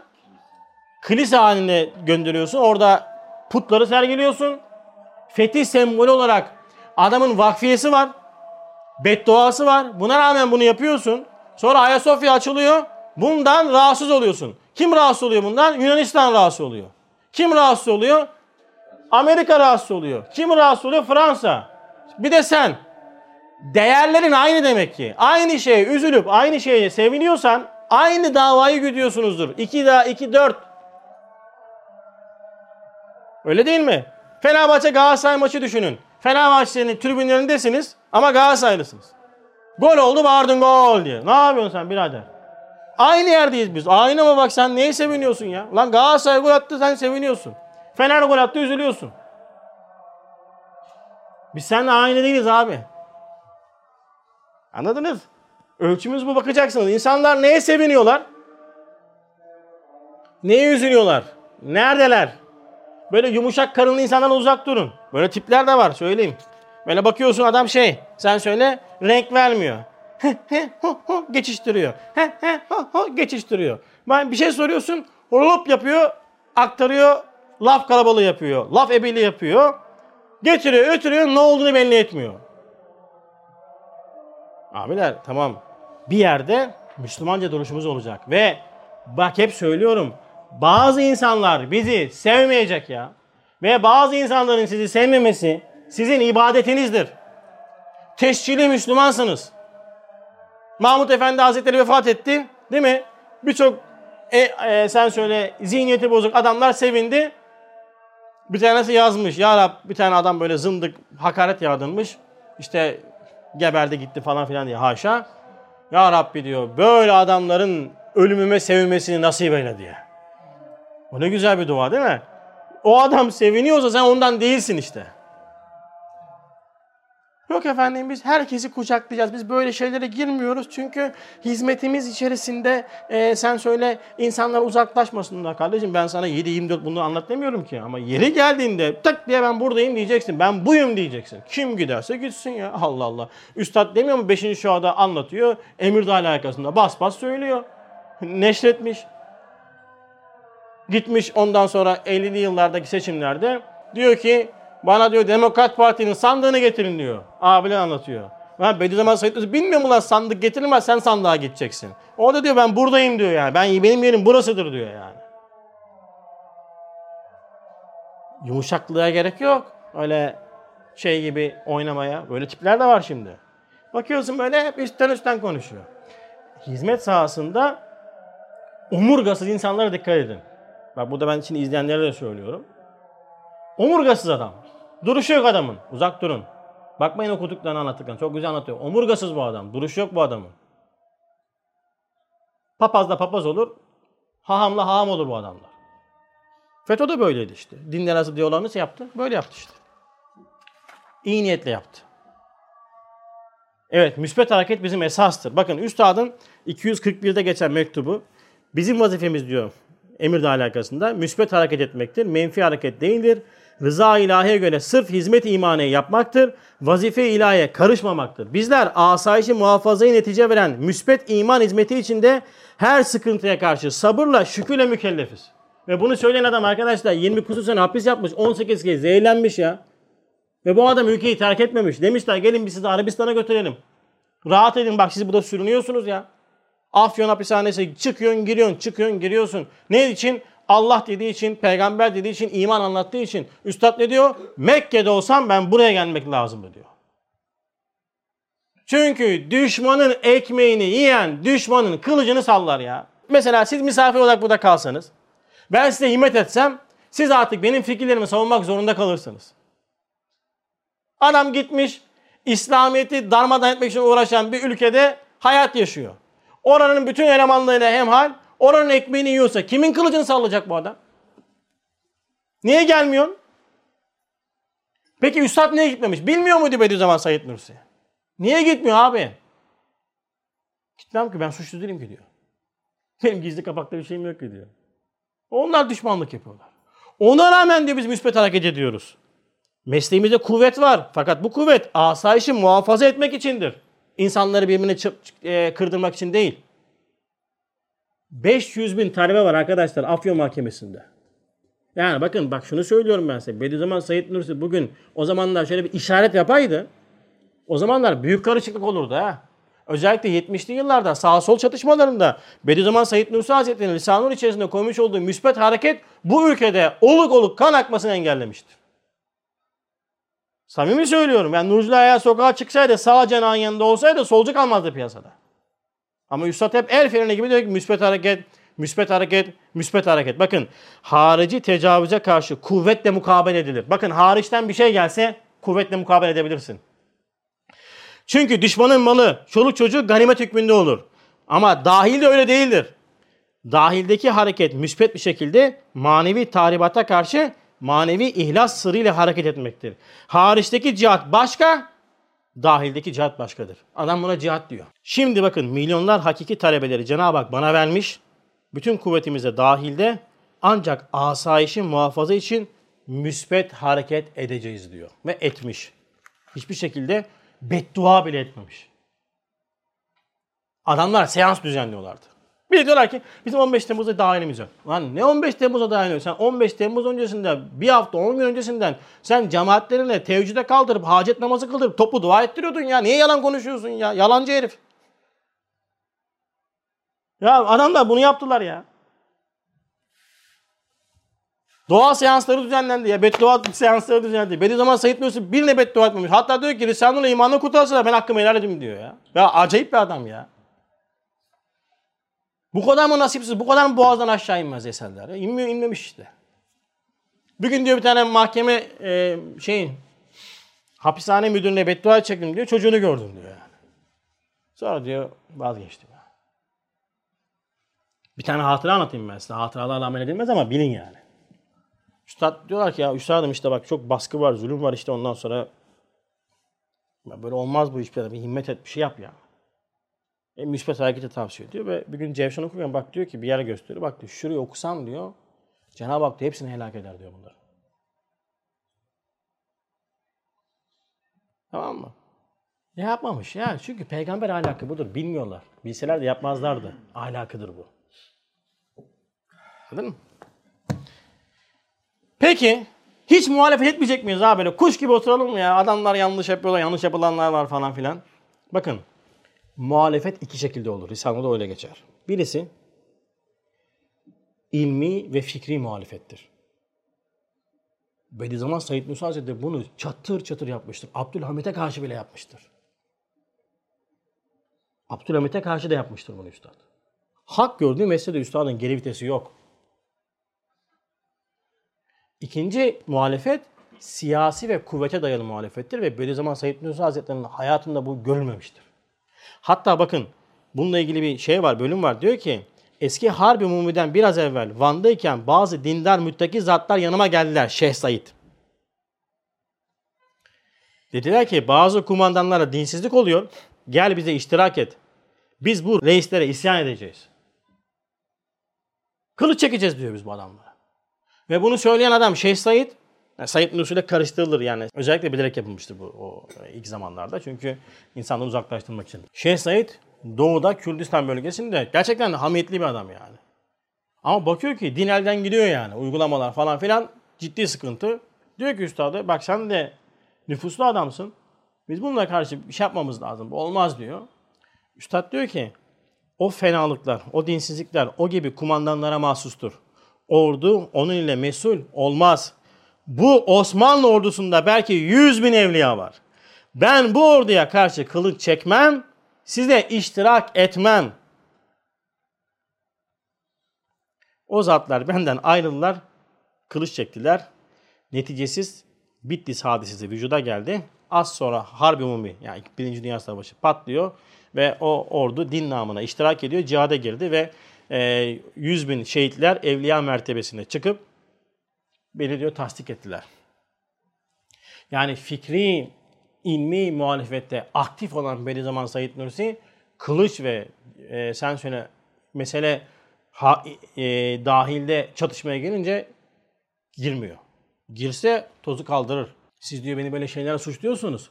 Ben diyor eğer yapaydım böyle sizin bana itham ettiğiniz şeyleri böyle diyor sinek vızıltısı gibi olmazdı diyor. Mahkemede söylüyor bunu.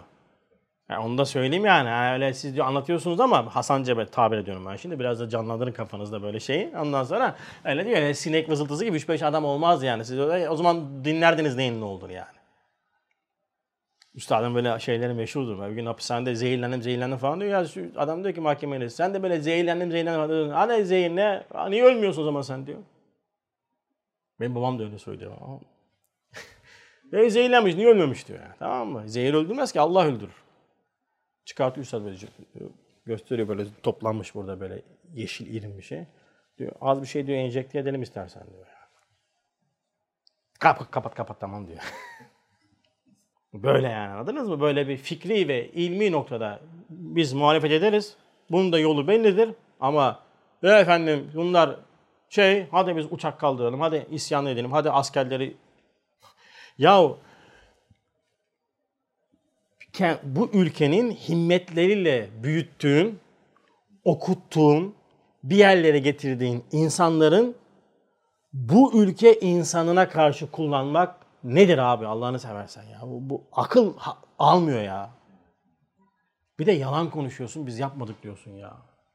Ya senin kanalizasyonun da bir sene öncesinden bunun yapılacağına dair birçok işaretler verildi zaten. Adam diyor ben diyor profesör olacağım, albay olsaydım daha iyi olurdu, bu iş süreçte daha iyi ederdim diye böyle videolar var ya. Bunlar belli şeyler. Ha bütününü bunlar mı yaptılar, içini başka şey girdiler. Anlamam ben kardeşim. Sen bu işin içine dahil oldun mu bittin sen ya. Ötesi yok. Başkası girmiş, birisi yapmış. Ondan on beni bağlamaz ki. Sen burada niyesin?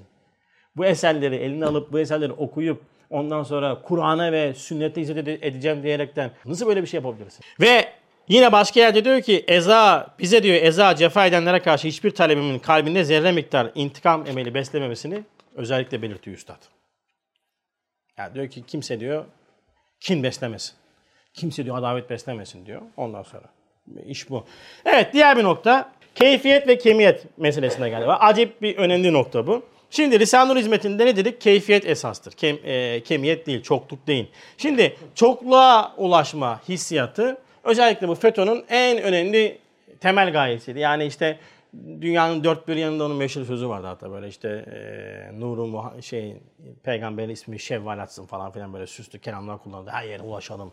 Dü- Ülkenin onda dünyanın her tarafında okullarımız olsun işte kurslarımız olsun. Daha çok insana ulaşalım falan diye böyle tamam böyle bir şey e, niyet vardı. Şimdi bakın Tekasür suresi biliyorsunuz hepimizin az buçuk ezbere bildiği. Diyor ki orada çoklukla övünmek sizi diyor kabirlere varıncaya kadar oyaladı.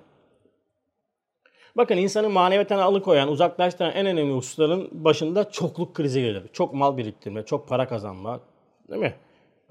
Mali olarak bir sıkıntı. Bir de manevi olarak çokluk krizi büyük bir problemdir. Hele ki siz Risanur'la iman ve Kur'an hizmeti yapıyorsanız bunu kesinlikle dünyanızdan silmeniz lazım. Yani çokluğa ulaşmak, çok kişiye ulaşmak gibi bizim ondan sonra bir ana gayemiz yoktur. Çünkü çokluğu kendinize noktaya hedef ettiğinizde önce buradaki düsturlar size sıkıntı çıkarmaya başlayacak. Çünkü bazı şeyler yapamayacaksınız. Sonra Kur'an ve sünnet size sıkıntı olmaya başlayacak. Mesela bu adamlar ne yaptılar? Türkçe olimpiyatları yaptılar değil mi? Burada belki bu ülkenin yüzde yetmişi bu şeye ortak oldu. Yüzde yetmişi sekseni hatta. Çok güzel diyor. Türkçe diyor konuşuyorlar. Şarkı söylüyorlar. Abim. Bir tane abi o zamanlar ferasetli adam. Allah ebeden razı olsun. Allah hayırlı uzun ömür versin yani. Böyle anlatıyordu biz o zamanlar adamı. Ya bu adam ne konuşuyor falan diyordum ben. Diyor, diyor kardeşim ya diyor. Türkçe olimpiyatların diyor. Nesi hizmettir diyor ya. Üstad diyor Cumhuriyet Bayramı'nda diyor lise mektebinde raks eden kızları görüp ağlamış. Siz diyor geçiyorsunuz diyor. Karı kız adam hoplatıyor zıplatıyor. Siz bunu alkışlıyorsunuz diyor. Ve bunu din namına diyor hizmet diye pazarlıyorsunuz. Adamdaki ferasete bak ya. Nerede var abi şeriatta? Şeriat ihlal edilerek şeriatta hizmet edilmez. Bizim uygularımız değil? Bak şeriatı ihlal ederek şeriatta hizmet edilmez. İşte ben kızlarla böyle ders yapayım falan. Kardeşim üstad yapmış mı? Ne diyor? Hanım talebeler benden ders talep ediyorlar. Ben diyor hastayım diyor. Bilmiyor mu üstad çıksın kürsüye anlatsın. Aynı ortamlarda bulunsun. Yok yapamazsın sen bunu. Yapmamış adam. Türkçe olimpiyat, dinler arası diyalog. Türk ezandan Eşhedü enne Muhammed Resulullah çıkardılar. Hristiyanlara iftar vermişti hiç unutmuyorum. Dediler sen nasıl yaparsın böyle bir şey? Dediler ki ya unutuldu falan. Ulan bir müezzin Eşhedü enne Muhammed Resulullah unutur mu ya? Devam. Şimdi sen eğer keyfiyetin önüne kemiyeti koyduğunda artık yavaş yavaş şeyi bozmaya başlarsın. Sistemi bozmaya başlarsın. Çünkü ana gaye çokluk olunca çokluğa ulaşmak esas olur. O esasın önüne çıkan her şey senin için aşılması gereken kurallar haline gelmeye başlar. Şu anda da çok yapılıyor bu. Daha çok insana ulaşalım. Daha çok, niye daha çok insana ulaşmak? Senin öyle bir vazifen yok ki ya.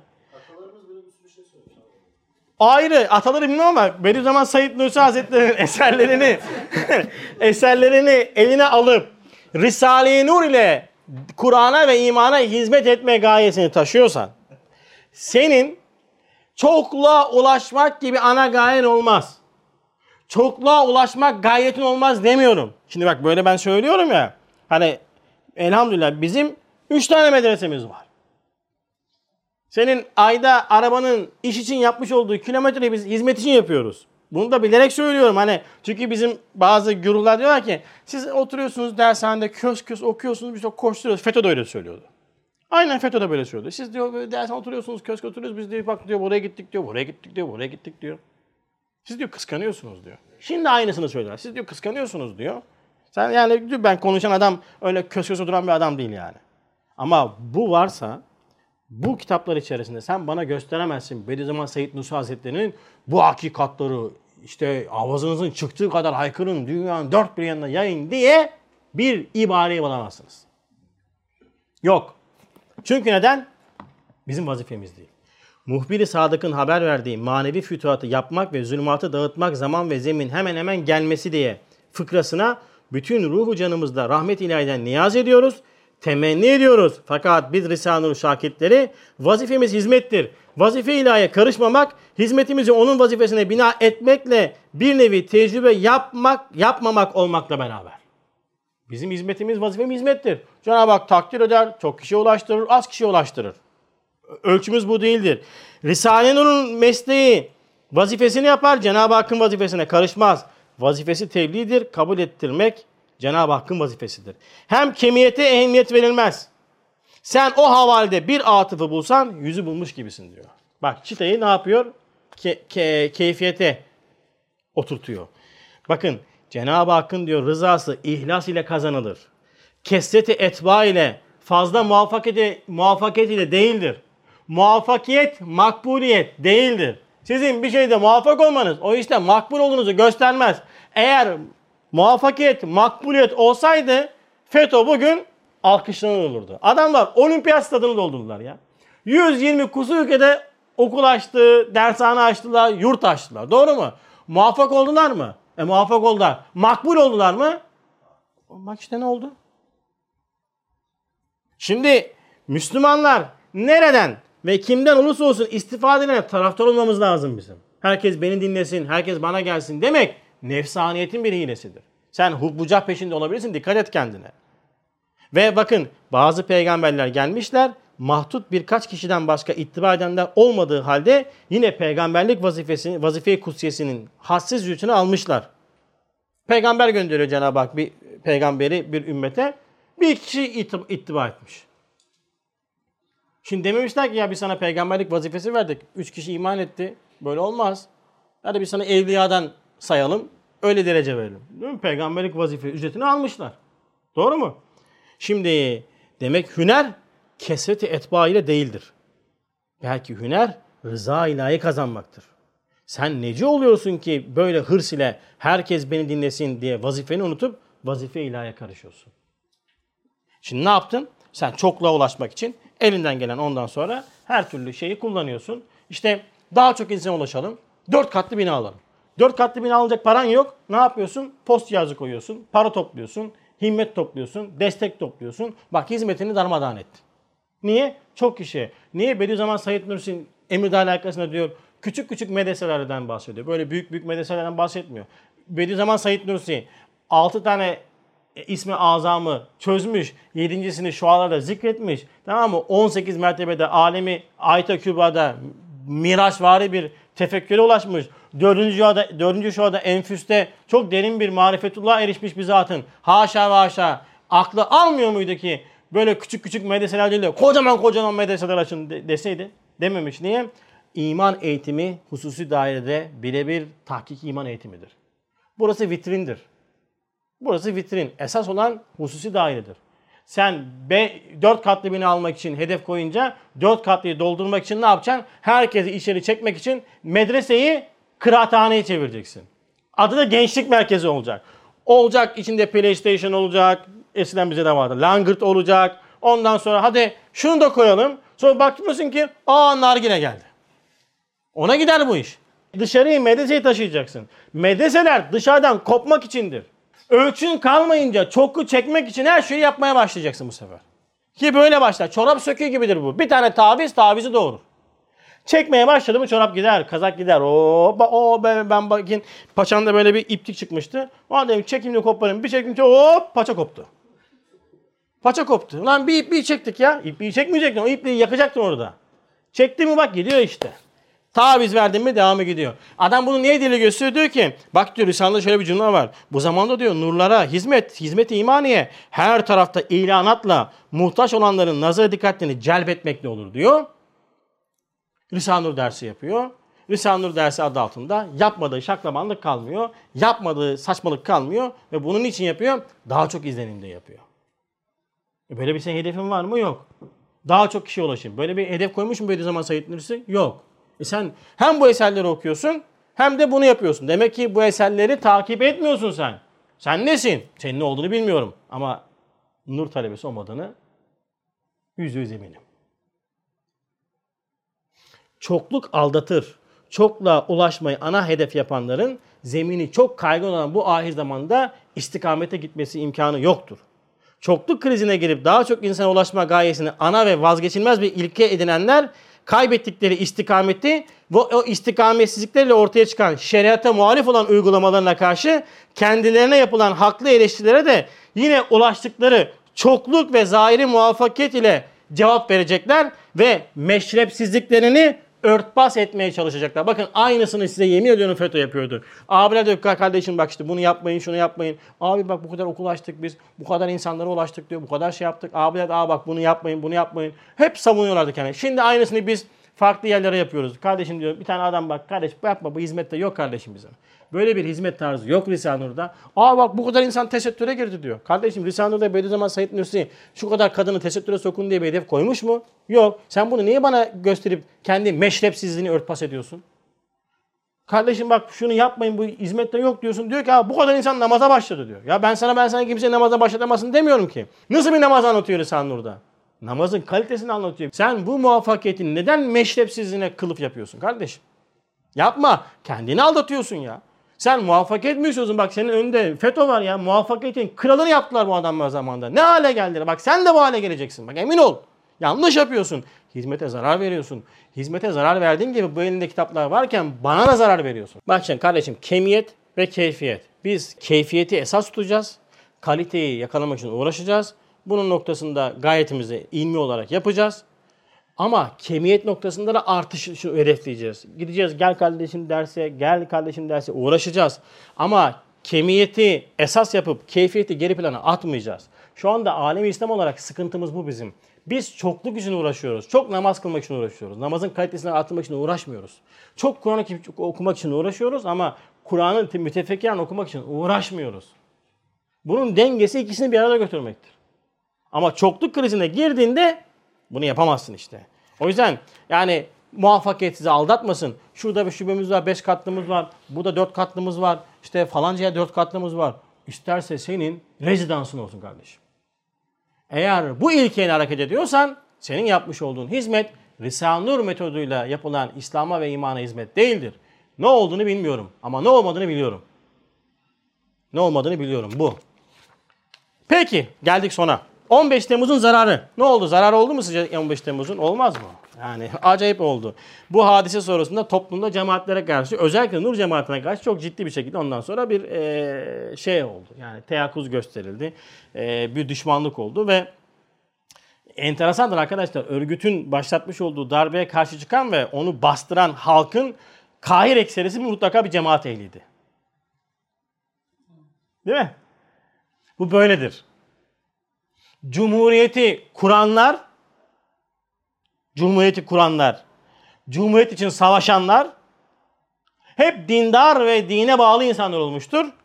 Cumhuriyetin kaymağını yiyenler o savaşlarda adı sanı geçmeyen insanlar olmuştur. Şimdi çarşaflara hakaret ediyor. Açsın baksın bakayım Cumhuriyet fotoğraflarına kuruluş zamanlarında o çar- hakaret etmiş olduğu çarşaflılar mermi taşıyor, askere yardım ediyordu. Hocalar düşmanlık yapıyor. Birinci meclisin açılışında açın bakın. Ki Türkiye'nin Cumhuriyet tarihindeki ilk darbesi birinci meclisin feshi olmuştur. Birinci meclisin kuruluşundaki e, insanlara bakın. Sonra akıbetlerine bakın. Dualarla açılmıştır. Birinci meclisin açılışında konuşmayı yapan Bediüzzaman Said Nursi var. 10 maddelik çizelgesi var. Alın okuyun. En yakın tarihimiz, en uzak tarihimiz abiler. Anladınız? Hep böyle olmuştur. Bu ülkenin kahrını dindar insanlar çekmiştir. Kaymağını sebataycılar yemiştir. Ondan sonra paktürünler yemiştir. O %25'lik kesim yemiştir. Emin olun buna. Sistemin kaymağını bunlar yemişti. Öyle bir sistem kurmuş ki bak geçen bir tane e, şeyi okuyorum. Firmayı, holdingi okuyorum. İsim vermeyeceğim başım belaya girmesin.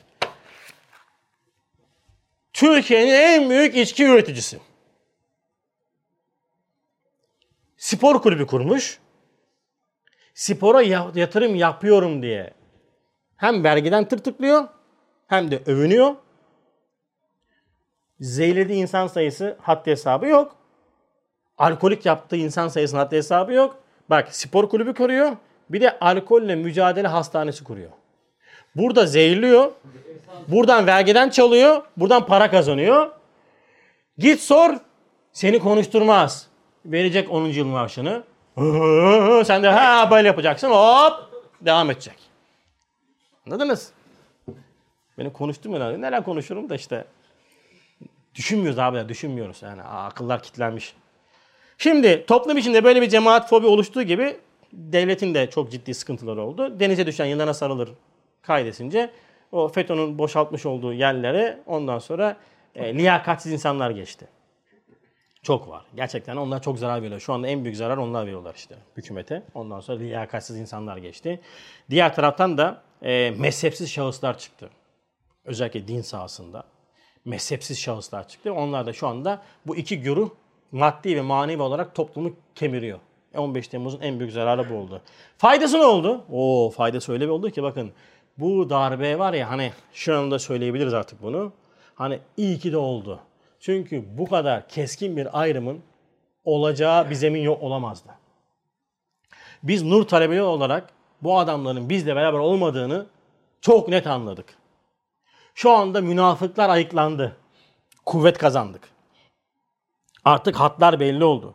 Eğer dersimizi alıp aynı hataları bir daha yapmazsak, böyle oluşumlara para vererekten kendimizi rahatlatmazsak, bunlar lisanı okuyorlar, lisanı tutuyorlar, bunlara yardım edelim, Allah yolunu açık etsin diye saçma sapan şeylerle, muvazenesiz yaklaşımlarla insanları beslemezsek, bunları örgüt haline getirmezsek başkalarını, emin olun ki çok güzel oldu. İyi ki de oldu. Peki ne olacak? Son kısım. Bitiriyorum. Üstad Kastamonu arkasında bazı hadis-i şeriflerden ve bir ayet-i kerimenin e, cifrecet hesabı üzerinden tahlilini yaparken 1506 tarihine kadar diyor. 1506 Hicri takvime göre yani 2082-83 civarına kadar galibane fütuhat olacak diyor.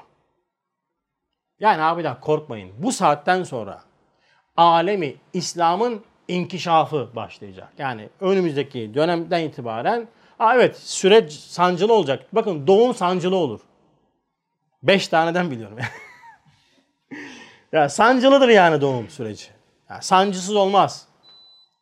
Sancılı bir doğum süreci geçireceğiz. Ama 2083'e kadar, 82-83'e kadar İslamiyet'in galibane fütuhatı olacak. Şimdi Hristiyanlık dini yavaş yavaş İslamiyet'e yaklaşacak ve bunu şu anda küreselciler yapacak. Yani bu nötr insan, bu ondan sonra ee, kuvve-i şehvenin azgınlaştırarak da işte fücur noktasında insanları tahrik ederekten insaniyetten çıkardıkları için artık İslam Hristiyanlar bile atacak kardeşim bu nedir ya atacak artık. Yani böyle insaniyet elden gidiyor ya bu nasıl diyerekten yavaş yavaş İslamiyet'e doğru yanaşmaya başlayacak. Ve İslamiyet ondan sonra 50 yıl içerisinde Avrupa'da %60'ı bulacak Müslümanlık. Bu, bu net he. Bunu dediği gibi bunun net ifadeleri var. Ama şimdi bakıyorsun. Şimdi zahiri İslam karşıtları görüyoruz. Hükümetler işte Fransa'da kuruluyor, Hollanda'da kuruluyor. Abiler İslamofobi artmıyor. Tam tersi İslam'a muhabbet artıyor. Hem Avrupa'ya rağmen hem bize rağmen. Müslümanlara rağmen İslamiyet'e muhabbet artıyor. İslami, İslamofobi yalnızca radikal, radik, e, radikalleşiyor. Yani daha sert bir şey teyakkuz gösteriyor. Çünkü kaybediyorlar. Hiç merak etmeyin. Allah'ın izniyle.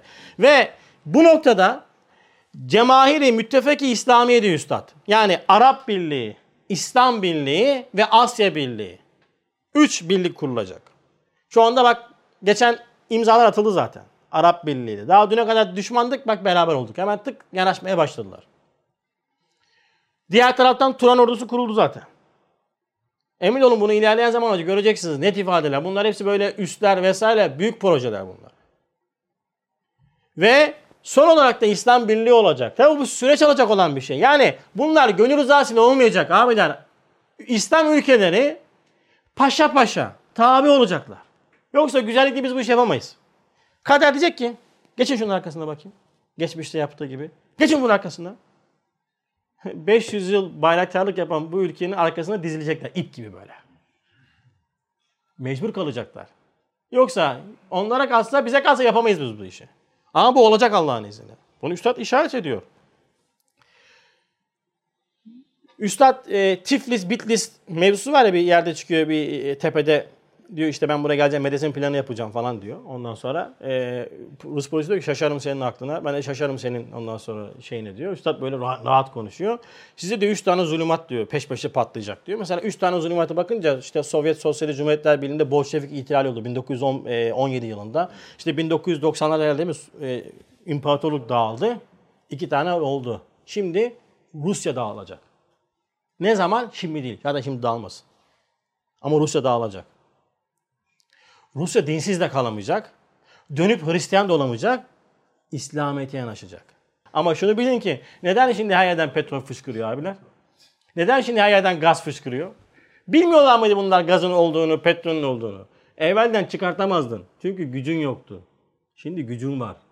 Hem çıkartacaksın hem işleteceksin. Dışa bağımlı olmaktan kurtulacaksın. Maddi ve manevi zenginlikler atacak.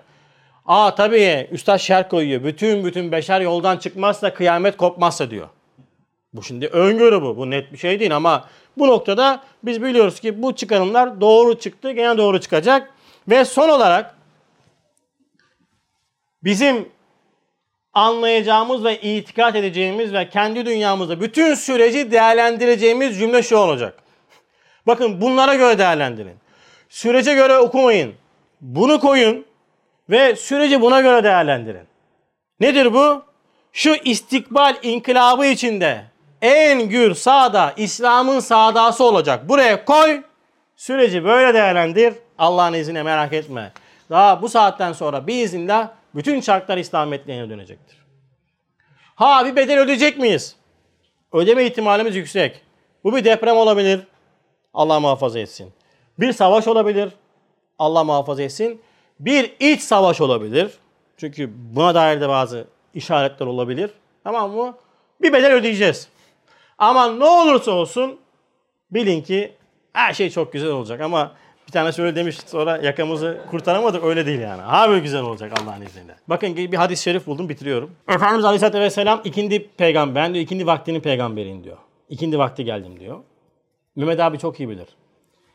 İkindi vaktinden sonra uyumak kerahattir. Mehmet abi çok hassastır yani. Hayatta uyumaz da uyutmaz. Ne demek biliyor musunuz abiler? Peygamber Efendimiz Aleyhisselatü Vesselam ahir zaman peygamberi ve ikindi vakti. Artık yani ölüme yakın.